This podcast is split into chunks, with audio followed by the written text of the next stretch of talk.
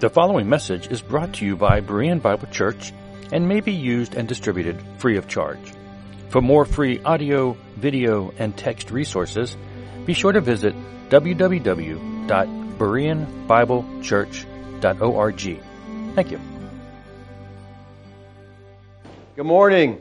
Good morning. I want to welcome you this morning to Berean Bible Church. We're going to talk this morning about abiding in Christ. Now, we've been working our way through 1 John, and you probably noticed this is the Gospel of John, but last week we looked at verses 20 through 25 of chapter 2.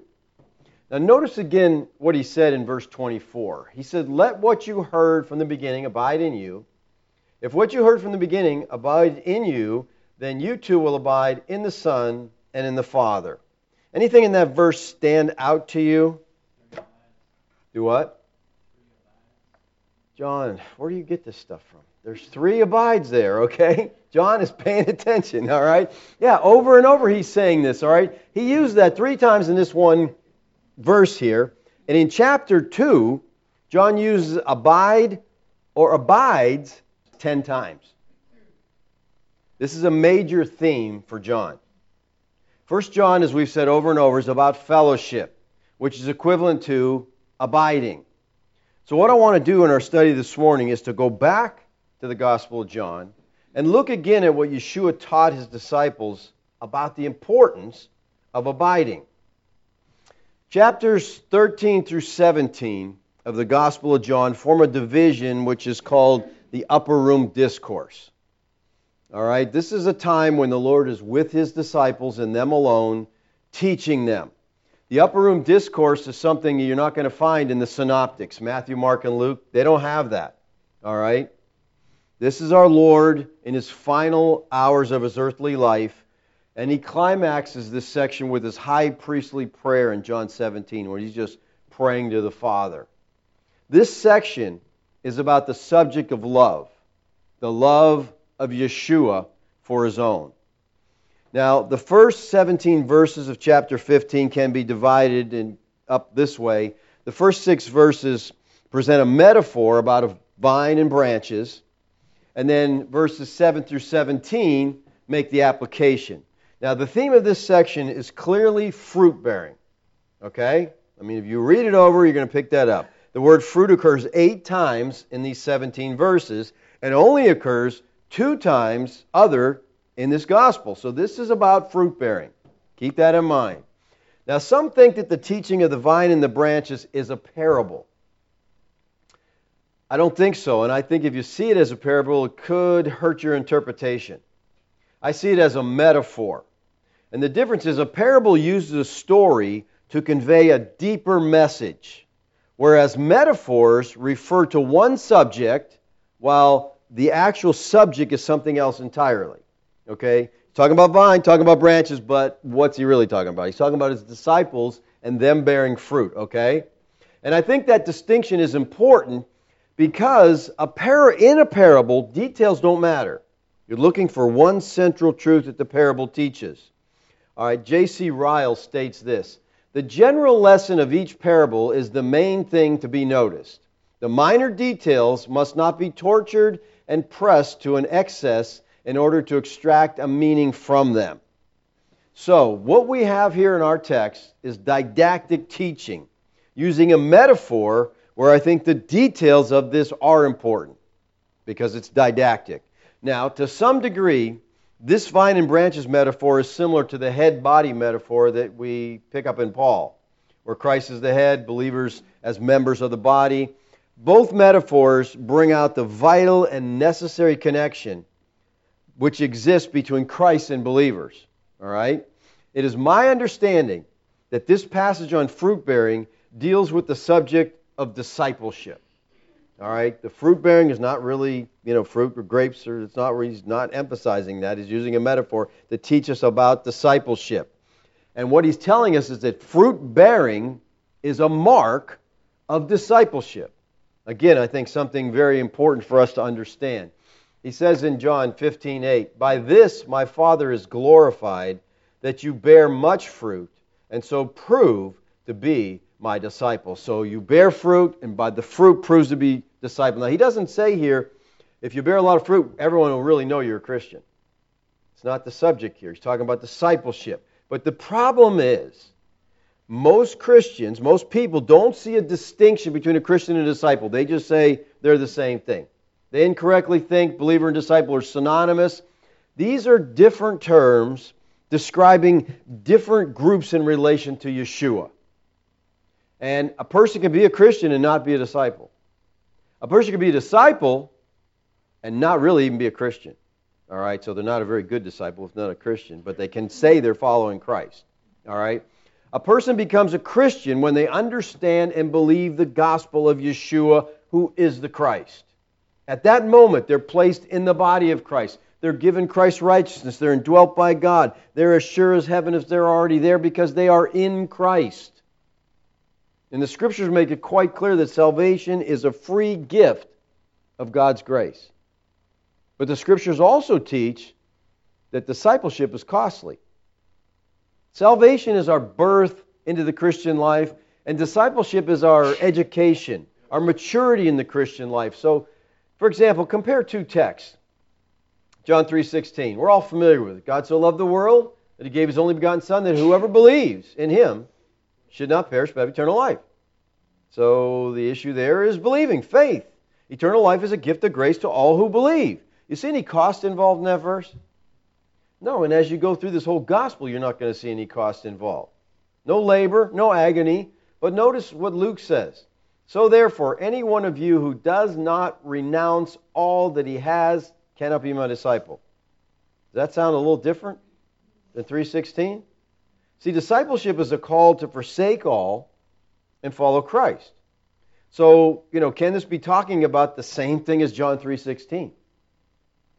And I've seen people who catch this through their reading of the Word and they struggle over it because they don't understand the difference. Is it a free gift of grace or do we have... Well, you're talking about two different concepts here, one Christian and one disciple. Disciple is from the Greek word mathetes, which literally means a learner or a follower. Does that describe all Christians? No, it doesn't. All right?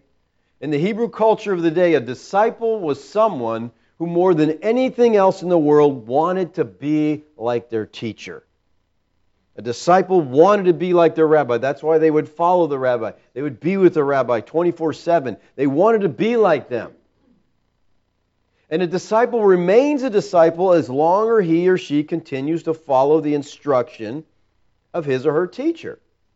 When a person stops following faithfully, he or she ceases to be a disciple. Mathetes is the most common designation in the Gospels for the followers of Yeshua. Outside the Gospels, it's only found in the book of Acts.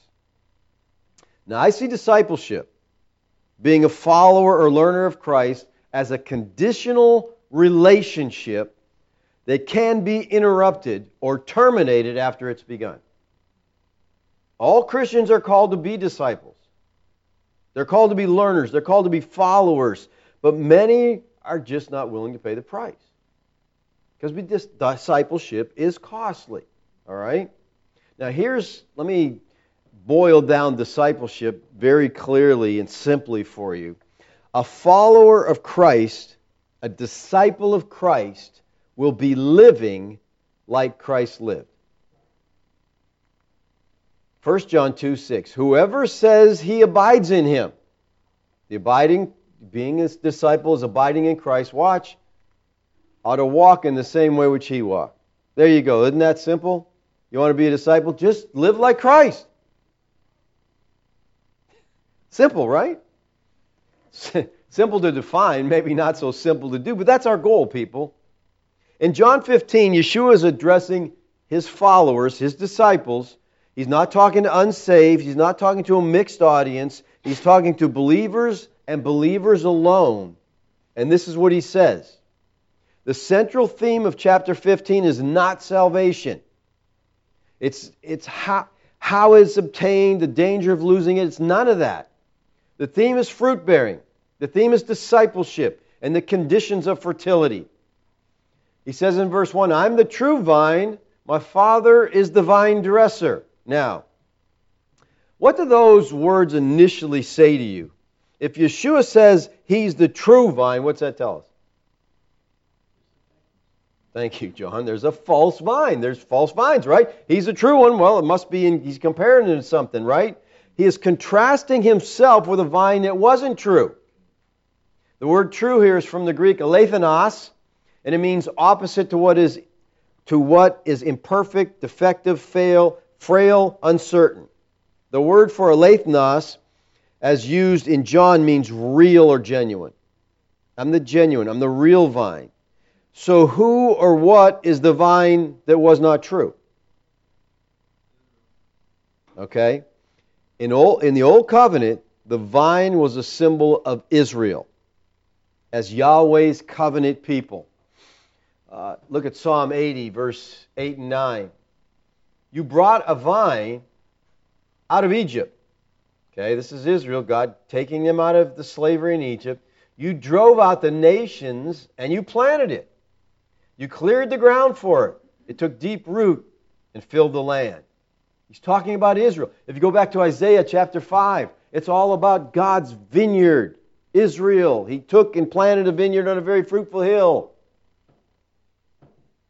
The vine, when we're dealing with the vine, we're dealing with language and imagery that had special significance for the Jew, for the Israelites. They were God's vine. They knew that. So what would the disciples have thought when they heard Yeshua make this claim? See, a vine is so much more than just a common sight for the Jews. It was that. But it had been used as a word picture of God's people throughout the Tanakh. So they knew that Israel was the vine. So Yeshua here identifies himself, not Judah, not Israel, as the genuine or true vine. Christ is now the vine. And those of Old Covenant Israel who believe in Him are now part of the true vine. They're members of the new Israel, of the new covenant church. It is the faithful remnant of Old Israel that are now the new Israel of God, part of the everlasting covenant. And listen, those Jews, those Israelites who did not trust Christ, are no longer the part of the true vine since Christ came. So the significance of the claim to be the true vine is that Yeshua viewed himself as the fulfillment of Israel. God called Israel to be his people, to live out his laws and obey him and be a light to the nations. They failed miserably. So Christ comes along. He is the new Israel. He was the true Israel. And Yeshua's followers were the true Israelites. Now, this claim is an exclusive claim. It prohibits and denies the existence of any valid and viable alternative. He's the vine. That's it. The only vine. So Yeshua comes along and says, in effect, that a person is no longer part of God's people simply by being joined to the nation Israel. See, things changed.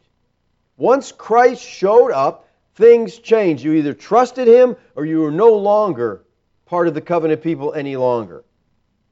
A person needs to be joined to Him. He is the true vine. He is the true Israel. So Yeshua uses the vine metaphorically of Himself. We can't escape the inference that Yeshua viewed Himself as the fulfillment of Israel. He is the true Israel. He supersedes Israel as the very locus of the people of God. He's the true vine, the full and final revelation of all that that vine anticipated and foreshadowed throughout the Old Covenant. He is it. Now, the imagery of the vine underscores the importance of fruitfulness in the Christian life and the truth that this results not from human achievement, but from one's relationship with Christ. The vine is the source of everything for the branch. You understand that, right? Fruit doesn't come unless it's connected, right? And in order for that branch to produce fruit, all it has to do is be attached to the vine. If you break it off, it's not producing anything, all right? Nothing at all. And he says, my Father is the vine dresser. The word vine dresser here is from the Greek word georgos, which means earth worker, one who is a farmer who tills the soil. In this context, it refers to one who is a vine dresser or who is an expert in caring for vines. As the owner, he expects fruit from his vineyard. And he does what is necessary for it to bear fruit. So he says in verse 2, every branch in me that does not bear fruit, he takes away, And every branch that does bear fruit, he prunes that it may bear more fruit. Now, most of the disciples would have understood the basics of viticulture, all right, that Yeshua is describing here. Every year, the vine branches would be pruned back to allow more growth. Suckers and entangling weeds would be removed, and the farmer would cut out of the vine branches that had died or were not producing fruit anymore. So Lazarus is using a play on two similar-sounding Greek verbs, which we translate as takes away here, which is from the Greek word airo, and prunes, which is from the Greek kathero. Now in the next verse, he's going to use the adjective clean, which comes from katharos, which corresponds to the second verb and unites the idea of cutting with cleansing and pruning. So if God the Son is the true vine, and God the Father is the vine dresser who prunes and maintains the branches, what do the branches represent? Christians, right? Believers, all right? The branches are believers, those who have trusted Christ, and I'll prove that to you in a minute, all right? So just hang on. What is the fruit that the branches bear? Well, in this metaphor, it's a life of obedience to the teaching of Christ. It's Christ's likeness. We just saw that. The one who abides ought to walk as he walked.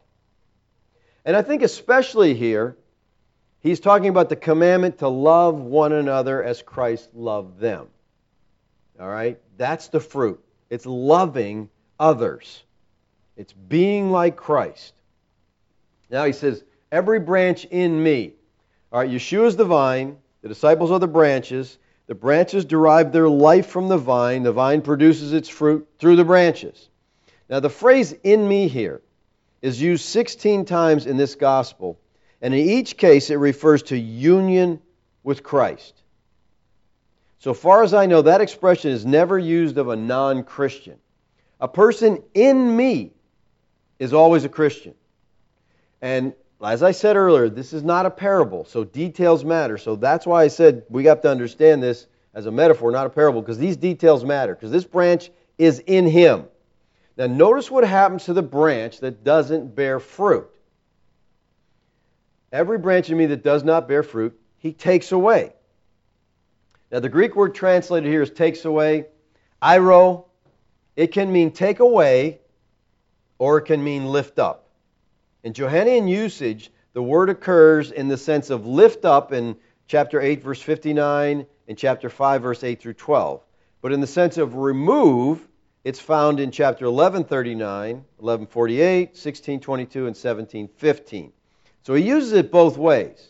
Now those who interpret it here as meaning to take away, in the idea of take away to judgment, believe that either the believer loses their salvation, or the believer loses his reward and possibly even his life. I don't think either one of those are on track here. Those who interpret airo to mean lift up believe that these branches get special attention from the vine dresser so they'll bear more fruit in the future. In other words, you got a young person and the fruit's not coming out, a young Christian, and the Lord takes care to help that person produce fruit. In viticulture, this involves lifting up the branch off the ground. So it will not, because if the branch is on the ground, it's going to try to send roots down, secondary roots. That's not good. It also, lifting it up, will keep it dry. They put it on a trellis, put it on a pole. It dries out the branch, prevents it from getting moldy, prevents disease from coming in. So I see airo as used here of lifting up. Since in the spring, vine dressers both lifted up unfruitful branches and pruned fruitful branches of grapevines. All right, that was the thing that happened. Now, he says, every branch that does not bear fruit, he prunes, that it may bear more fruit. Now, the Greek use for prunes here, katharo, it means cleanses. The word katharo is used both in agriculture for pruning and in religious contexts for purification and cleansing. The word was used by Philo for pruning grapevines. It is found only here in the New Testament. It's another word chosen by Lazarus for its dual connotations, and I think he means both of them here. It's a cleansing, it's a pruning. Now the farmer would prune away fruitless branches so that the vine's strength would go to fruitful branches. If any of you have done any gardening and stuff, you understand how this works. You want to get rid of the sucker shoots. You want to, the branches that are producing fruit, you want to, help them to get all the nourishment they can so they'll keep doing it. So they prune the weakest vines most thoroughly for the sake of bearing greater fruit in the long run. And most of the pruning during this year, trim fruitful branches to strengthen them. Get off the sucker shoots, trim them back so they'll produce more fruit. But the severest annual pruning cut off completely fruitless branches. Once a year, they just go through the branches and bearing fruit. They just get rid of it. Grapevines are much more plentiful, produce much more plentiful if they're pruned.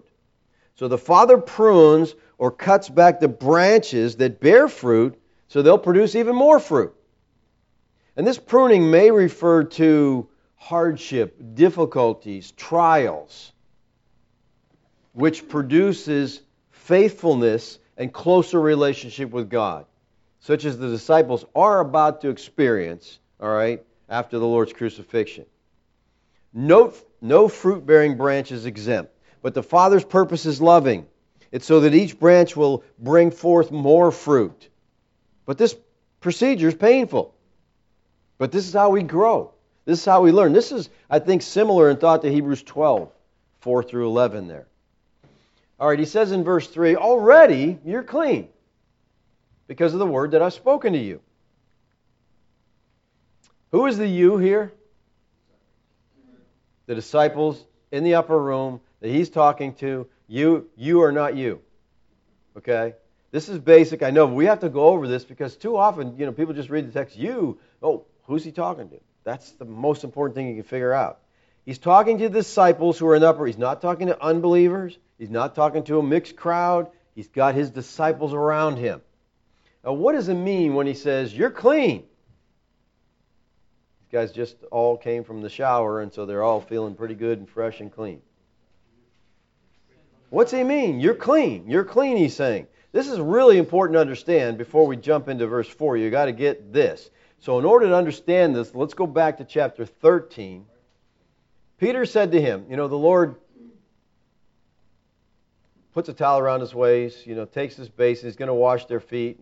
Peter, he says to him, you'll never wash my feet. So Yeshua answered, if I don't wash you, you have no share with me. No fellowship, no partnership with me if I don't wash you. So Simon Peter said to him, Lord, well, not my feet only, but my hands and my head. Give me a whole bath then, if that's going to help out. And Yeshua said to him, the one who has bathed does not need to wash except for his feet, but is completely clean. Now watch, and he says to them, you are clean. But then he goes on to say, but not every one of you. So clean here refers to salvation. Why does he say not all of them are clean? Because Judas is still in the upper room with them. He hasn't left yet. By chapter 15, Judas is gone. All right? So he says, you're clean, but not all of you.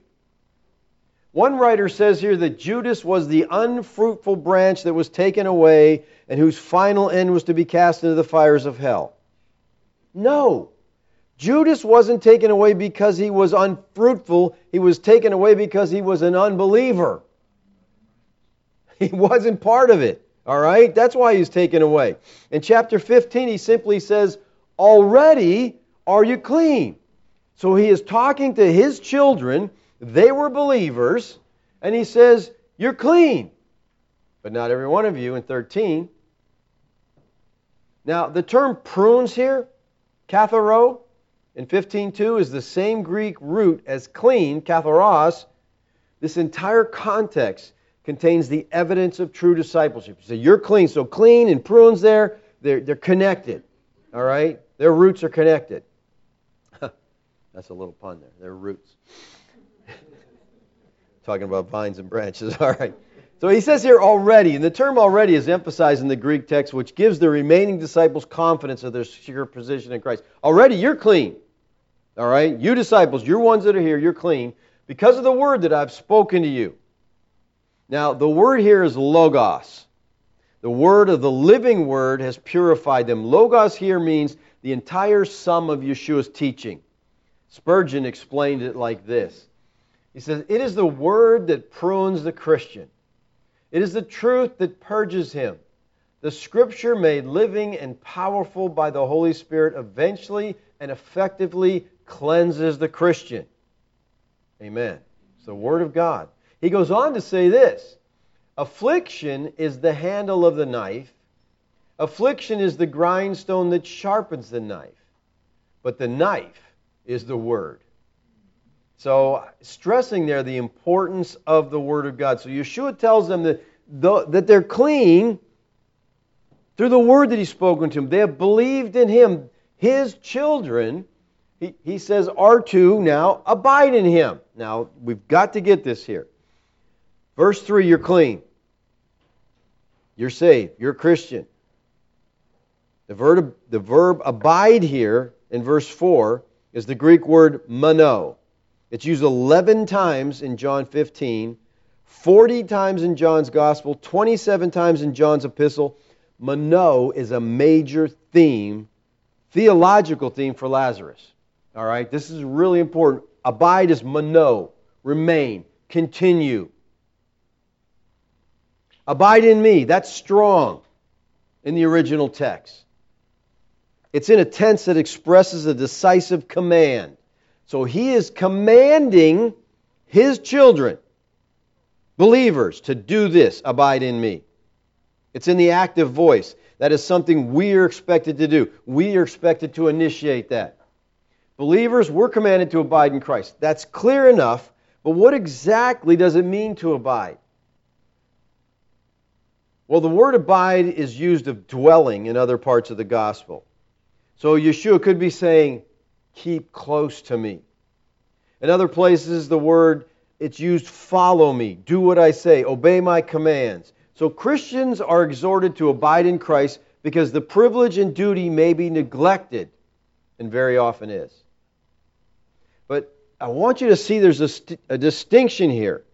He's talking to those who believe. You're clean. Do this. Abide in me. This is separate. This is something additional. So abide to is to dwell in Christ. And we do this by spending time in His Word, by spending time in prayer, by walking in obedience to what He has taught us. He says, abide in me. And then in verse 10 He says, if you keep my commandments, you will abide in my love. So to be in Him, every branch in me, he says, comes when we believe in the Lord Yeshua. Being in Christ is union. That's unchangeable. That's something God does. He joins us with Christ. We're in union with Him. That will never change. Never change. But to abide in Him is communion. This can change. All right? Being is the source of life. Abiding is the source of fruit. So we come to be in Christ through faith, but through abiding in Him, through dwelling in Him, fruit is produced. A.W. Pink wrote, now abiding always has reference to fellowship. That's what First John is all about, fellowship. And only those who have been born again are capable of having fellowship with the Father and His Son. You can't have fellowship if you're not even a Christian. You know, so many Christians believe they're saved by grace, and then they figure, now I'm on my own, I got to work to please the Lord and make Him happy and live the Christian life. If you feel that way, you got to feel like a failure most of the time, okay? You come into the Christian life by grace, you live the Christian life by grace. And you deny the principle of grace in any area and you're in trouble. You know, that's to deny the fact that we can do anything apart from Christ. So we're saved by grace, by sovereign grace. We're also sanctified by His grace. You may have heard it said, if you're striving, you're not abiding. Keswick's kind of brought that along. You know, it's their idea was let go and let God. You know, flop on God. Just let Him, you know. I don't think that's necessarily true, okay? I think sometimes you have to strive in order to abide, all right? I think there are times when you're dealing with your flesh, you're dealing with the constant pull of the world that tries to pull you out of fellowship, and you have to put some effort into abiding to make it happen. Paul told Timothy this. He says, I fought a good fight. Any of you been in a passive fight? I mean, the word fight should bring into your mind effort, It takes a lot of effort to win a fight. He says, I finished a race. Anybody ever been in a race? That's not too passive either. You've got to be involved. You've got to put all you can into it, especially if you want to win, okay? Abiding involves discipline and striving. But we do all this, listen, in dependence on Him. Now, when we think discipline, we think, oh, well, then I don't know. Discipline is connected with dependence. I'm depending on Christ. Lord, I need you, but you have to discipline your life.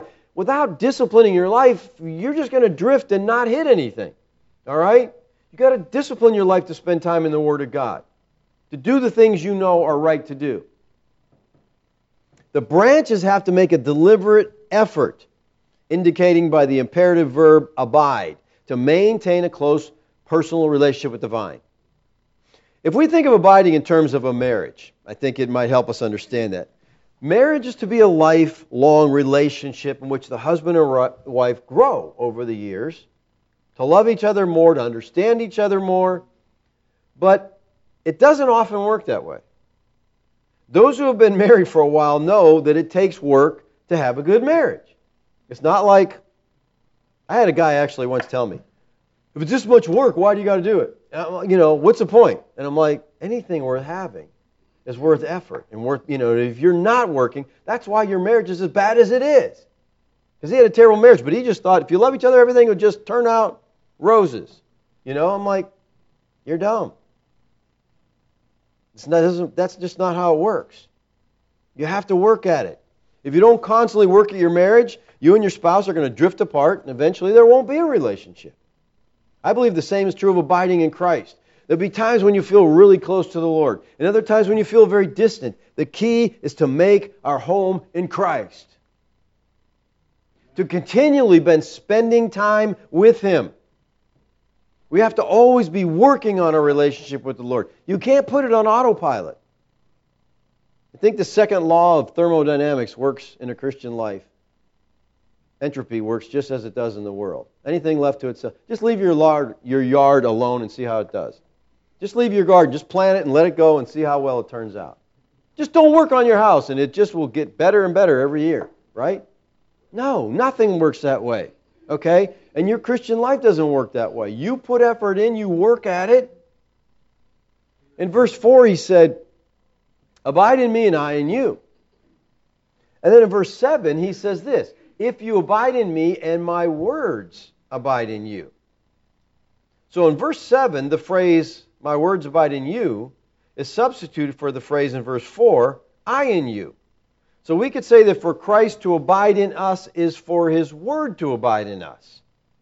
And that's why it's so important for us to spend time in the Word of God. You can't abide in Christ if His Word doesn't abide in you. And you might be thinking, well, I've read it once, I know it. Really? That is a really foolish thought, because I'll tell you what. And see, we tend to forget. And so if you're not reminded by constantly going through the Word, then, I come across verses and I'm like, oh, man, that's a thought I haven't thought of lately, and it needs to be thought about, We grow, we learn as we spend time in the book. But that's what He gave it to us for. It reveals His mind to us. He says, unless it abides, and then he says, unless you abide. Now, these are both third-class conditional sentence, which means potential action. Maybe you won't. Maybe you will. Our spiritual effectiveness is linked to our continuing relationship with Yeshua. He says in verse 5, I am the vine, you're the branches. Whoever abides in me and I in him, he it is that bears much fruit. Apart from me, you can do nothing. So Yeshua tells these believers to abide in him. And if they do, they'll bear fruit. Yeshua had spoken of no fruit in verse 2, some fruit in verse 2, more fruit in verse 2. Now he speaks of much fruit. You're going to bear much fruit. Listen, the more you abide, the more you walk like Christ, the more fruit you produce. Christ-likeness. And people, we can't get this idea of what Christ is like from the church. We've got to get it from the Word, okay? Because too often the church is way far away from the Word and what it means to be Christ-likeness, all right? The branches will produce nothing unless they remain connected to the vine from which their life and sustenance flows. And as far as the disciples are concerned, they will produce no fruit from themselves if they don't remain in a dependent relationship with Yeshua. He's the source of all life and productivity for the disciple. Now, I love what he says here. Apart from me, you can do nothing. Is that an all-inclusive statement there? Or maybe we should take it in context where it connects with fruit bearing. Okay? Because, you can. I just can't paint the house, honey. Apart from Christ, I just can't do it. I'm not too spiritual today, so no, I can't do it. No, you can do a lot of things without a dependence in Christ. You can raise a family without Him. People do it all the time, right? You can run a business without Him. You can be very active, even as a Christian. You can fill your days with tremendous activity and busyness without a dependence on Him, but you're not going to be Christ-like in doing it. You'll have achieved nothing, he said, in God's sight. And that's the thing here. Apart from me, you can do nothing of spiritual benefit unless you're connected to me. This is the balance of the Christian life. Without dependence, discipline is barren. You can be the most disciplined person in the world. If you're doing it without dependence on Christ, it's empty. Discipline is necessary, but so is dependence. They've got to go hand in hand. You need to expect God to work. You need to trust Him to work. There must be a sense of His presence with you, a consciousness that He's willing to work through you, and the patience to let Him work in His own way. And this happens as you grow. The Scriptures say, those who know your name will put their trust in you. So if you have trouble trusting Him, it's because you don't know Him. And knowing His name means His character. You understand His character. You know who He is. The more you know Him, the more you can trust Him. That's true of anybody, isn't it? I've heard someone say, well, do you trust so-and-so? I don't even know them. I'd be foolish to trust them. That's just dumb if you trust people you don't even know. But once you know somebody, then you could say, hey, I know them. I trust that person. It's not a question of your sufficiency, but admitting your insufficiency. See, no figure could more forcibly express the complete dependence of the believer on Christ for all fruit-bearing than this. You've got to be connected to the vine. Those who are saved are called to abide. So what happens when we don't? A lot of Christians, they just don't. So what happens when we don't? Well, that's verse 6. If anyone does not abide in me, he is thrown away like a branch and withers. And the branches are gathered, thrown in the fire, and burned. This is the third-class conditional sentence. If anyone does not abide in me, he's thrown away. In other words, maybe you will, maybe you won't. The anyone in the context is who? Believers. That's who he's talking to. This is happening. Whatever is happening here, we have to understand it's happening to a believer. Doesn't apply to unbelievers. Now, some, in order to escape the severity of what is said here, say this is referring to unbelievers. Well, he's not talking to unbelievers. That's not in the context. That doesn't fit at all. They would say that these fruitless branches represent those who profess to believe in Christ, but their life gives no evidence of saving faith. They don't bear fruit. They would say that Yeshua, in this context, is referring to Judas Iscariot, who professed to believe, followed Yeshua for 3 years, went out preaching His name, but who was never saved.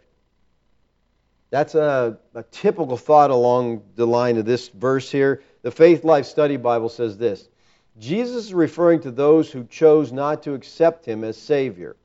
The dead branches are people who are useless to God's work. People like Judas, who chose to reject Jesus when faced with the truth. Well, again, that's not the context. He's talking to his children. Hall Harris writes this: we conclude, therefore, that the branches who do not bear fruit, taken away and burned, are not genuine believers. Well, hey, we can't have burning and believers go together, so they can't be believers. They are those who profess some sort of allegiance to Jesus, but who in reality don't belong to Him. In the Gospel of John, the primary example of this category is Judas. Well, here's the problem that I have with this. Yeshua said, you are clean. They're believers. That's who he's talking to. Judas is gone. He's talking to his people. That's so important. So those explanations don't make any sense. First of all, to abide is to bear fruit. Judas could not bear fruit. Neither can any unbeliever. You can't be Christ-like if you don't even know him. All right? Yeshua is not telling unbelievers to abide in him. They can't do that. It is believers, you're clean, who are told to abide. So this can't be talking about unbelievers. No unbelievers are there with Yeshua. No one is hearing this except his children. Well, then you have those who understand this to teach that believers may lose their salvation. Well, yeah, they're believers. That's who he's talking to. But he's warning them that you could lose your salvation. Let me say this. I try to say it not in a rude or insulting way, but as bluntly as I can. If you think you can lose your salvation, you don't understand biblical salvation. Bottom line, you just don't understand what it's all about if you think you can lose it. Look at what Yeshua has already taught in this gospel. 6:37. All that the Father gives me will come to me. And whoever comes to me, I'll never cast out. The word gives here is a word of destiny. It's divine, sovereign election. The concept of the elect being a love gift from the Father is taught throughout the Scripture. See, that's what people don't get. All that the Father gives will come. Now, in this text, if you go back up in the text, you'll see that coming to Christ and believing in Christ are synonymous here. So he's saying, all the Father gives me. In other words, the Father has a love gift that he is giving to the Son for dying.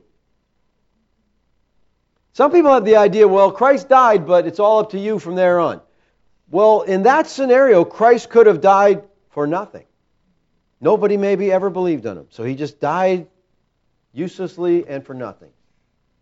No, he died for a specific purpose, to bring people, his people, to redemption. And the Father gave him a love gift, the elect, for his suffering. Whoever comes to me, I'll never cast out.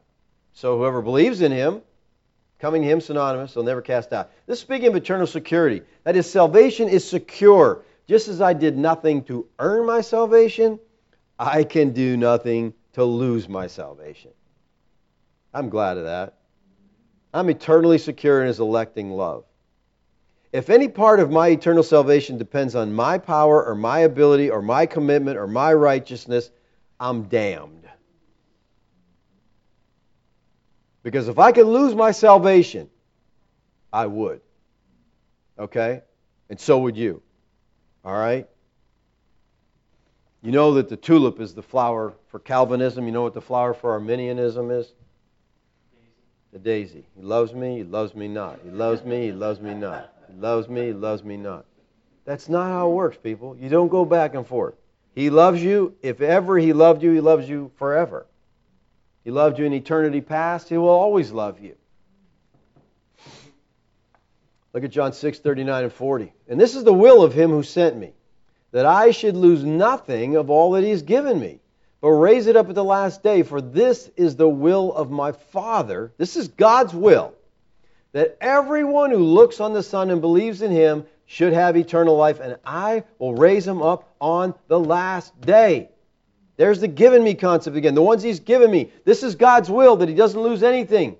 So Yeshua makes it clear that he'll not lose any that the Father has given him, but he will give them eternal life. He will raise them up on the last day. If one individual that the Father gave to the Son failed to reach heaven, it'd be a disgrace for the Son, since it would indicate his inability or unwillingness to fulfill the Father's will.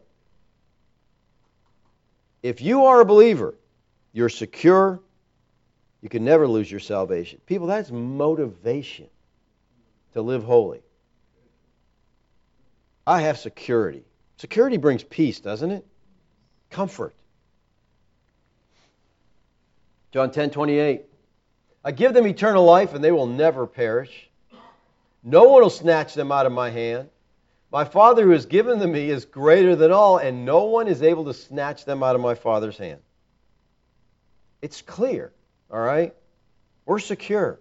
Other scriptures strongly affirm that God keeps all whom He saves unto eternal life. Romans 8 teaches us that salvation is an eternal matter in which nothing, absolutely nothing, can separate us from the love of God in Christ. 1 Peter 1 teaches us that we're kept by the power of God unto salvation. He brings us, He keeps us. John 15:6. So, this is not talking about the loss of salvation. It can't be lost. So what's he talking about? Well, I see this as talking to believers, because that's who he's talking to, about the discipline that they will incur if they don't abide in Christ. And here's a problem that I think many of us have. One of the single most serious failure in the interpretation of the New Testament is eviscerating the warning passages. You see a tough passage like this, and you say, can't be speaking to us. Let's make it unbelievers. Then, oh, we're good, right? And that's, why would you rip the bowels out of something that God is trying to give us to teach us? All right? If you interpret these warning passages applying only to believers, you miss the whole point of them. Their teaching has no value in your life. See, I see verse 6 as talking about believers who are not abiding in Christ and would therefore be taken away for disciplinary action by the Lord. He disciplines who He loves, Hebrews 12. In other words, if as believers we don't bear fruit, if our life is characterized by persistent rebellion against God, then discipline takes place in the family of God. God disciplines His children. Why? Because He loves us. He prunes these branches because He wants them to bring forth more fruit. In the church of Corinth, they weren't acting too much like Christians. 1 Corinthians 11:29 and 30 says, "For anyone who eats and drinks without discerning the body eats and drinks judgment on himself." Talking to Christians, judgment. "That is why many of you are weak and ill, and some have died." People are dying in Corinth because of sin. Christians are dying. In other words, discipline can ultimately end in physical death. I think you just keep messing up. God's like, we're getting him out of there. He's a mess. He's not a good image bearer. We're going to stop this. Remember what our Lord said about the unforgiving brother in Matthew 18:34? "And in his anger, his master delivered him to the jailers until he should pay all his debt." This whole context is about forgiveness because, listen, in the family of God, one thing you can count on, you're going to get hurt, right? Someone's going to hurt you. If you're around people, you're going to get hurt, all right? And so he says one important thing about this is forgiveness. You need to forgive one another. And if you don't, God says, He's talking to a believer, if you don't forgive, guess what? I'll give you to the jailers. And that is a horrible translation, all right? It's a horrible translation. The Greek here is basanistes, and it means torturers. Torturers. He was to pay what was due for his sin of unforgiveness. Until he forgave, he's going to be turned over to the torturers. This man was disciplined by the king in the parable here. In the same way, when we fail to forgive, we better expect torturous discipline. Now, what does he mean by delivered him to the jailers? I think this is referring to, it can be physical problems, it can be mental pain, it can be all kinds of things that God brings into your life as a disciplining child to get your attention. I shared with you before, with me, it was total paralysis. Okay, I came down with Guillain-Barré syndrome, I was paralyzed from the neck down, I was in ICU, and I said, Lord, okay. I'll do what you want me to do because there's no fighting God, all right? He has a way to get your attention. And you really can't afford to not be forgiving because of the high cost of unforgiveness. These are physical consequences, I think, to unforgiving and other sins in your life. If you're not bearing fruit, God has a way to get you to bear the fruit. I've heard so many people say that. God knows which buttons to push. Yeah, He's God. He made the whole thing. That's why He knows which buttons to push. He knows how to get your attention. He knows how to do that. So is Yeshua saying that if His disciples don't abide in Him, they're going to burn in hell? That's not even the context here at all, okay? The context of this verse is Yeshua telling his disciples, remember Judas is gone, so he's telling his disciples who he knows are saved about bearing much fruit for him. He isn't talking to a group that includes unsaved. If any of his disciples don't abide in him, that disciple will be disciplined. Well, what does a fire represent? They're thrown into the fire. I mean, that sounds like hell. Well, first of all, let me just say this. Hell is not a biblical concept. There's no word in the New Testament that should be translated as hell. That's a made-up thing to keep people, to keep Christians in line. You know, you better do this or, you know, or to keep scare unbelievers to salvation or whatever, all right? This is a figure of speech. He's trying to explain figuratively what takes place. Now, had Yeshua been speaking to a crowd that included the unsaved, this fire could have been the fire of AD 70 judgment. But given the context of his audience, being Yeshua's disciples, I think the fire here is one that speaks of discipline. Fire is a common symbol that occurs throughout the Scripture to describe the judgment of both believers and unbelievers. He disciplines through fire. Fire purges, fire cleanses. So understanding in that way, then our Lord is talking about disciplinary action made necessary because of those who are in the vine, but they're not producing fruit. So he's got to deal with that. And Jude 1:23 says, save others by snatching them out of the fire. To others show mercy with fear, hating even the garment stained by the flesh. So he's saying they're seriously endangered. They're in the fire, and fellow believers have to go and actively snatch them out of the fire. How do you do that? You go and you plead. Listen, you're in sin. You got to turn from that. You got to get right with God because this is going to cost you. Snatch them out of the fire. Divine discipline. Now, my buddy John, I think, kind of wipes out this whole text when he says this. This then is about the nature of genuine salvation. No, John, it's not. It's not even a subject. He's not talking about that at all. It's got nothing to do with that. Okay? Nothing. The subject in John 15:6 is the bearing of fruit, not eternal life. The burning is a judgment upon fruitless, not an abandonment to eternal destruction. The mention of fire is only incidental, since vine dressers burned the branches they cut off in the fall pruning. Metaphor, it's a picture. They did that, but God will do that. Yeshua's point was that some Christians are as useless to God as these branches were to the vine growers. They're just not doing anything. They're not producing anything. They're not demonstrating the love of Christ. Many interpreters have taken verse 6 as an exposition of verse 2. However, the viticulture process that Yeshua described in verse 6 took place in the fall, whereas the process mentioned in verse 2 happened in the spring. Very different. The one in the fall was much more severe, cutting away these branches. Believers, here's the bottom line of it all. We as Christians are called to abide in Christ and to bear fruit. God is glorified when we bear fruit. Bearing fruit is being like Christ. It's loving one another. It's forgiving one another. You go on and on. But it's being like Christ. If Christ is like that, that's how we are to be. That's what it means, to abide in Him. And if we fail to do this, it will cost us in this life. You're secure in eternity. This is not, I'm going to make sure I keep my seat in heaven. No, you're secure for eternity. It's about this life. You want to have a miserable life here and now? You know, I tell this to people all the time, and most people don't listen or believe it. But if you follow Christ and abide in Him, life is good. Doesn't mean you don't have problems.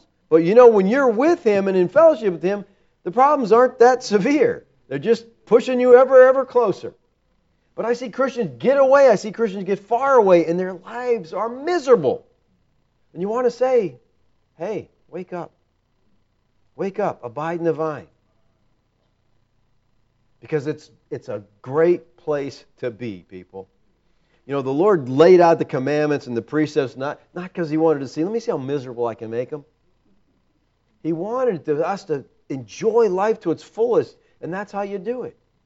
Not by going your own direction, but by following Him, abiding in that vine. Let's pray. Father, we thank you this morning for your word. Lord, I pray that we would be able to take this stuff back to 1 John, Lord, and apply it there as we talk about abiding. That we will understand, Lord, it means to be walking as you walked. Father, we all fall short, so short of that. But I pray that would be our desire. That would be our motivation. That would be our goal, Lord, to each day walk like you. And to examine each situation, Lord, how would you respond to this? How do we bring glory to you through the situation? How do we honor you in it? Lord, thank you for your grace to us, your patience with us. I pray that as you prune us, Lord, we would just bear more and more fruit for your glory. Thank you, Father, for your grace. Amen.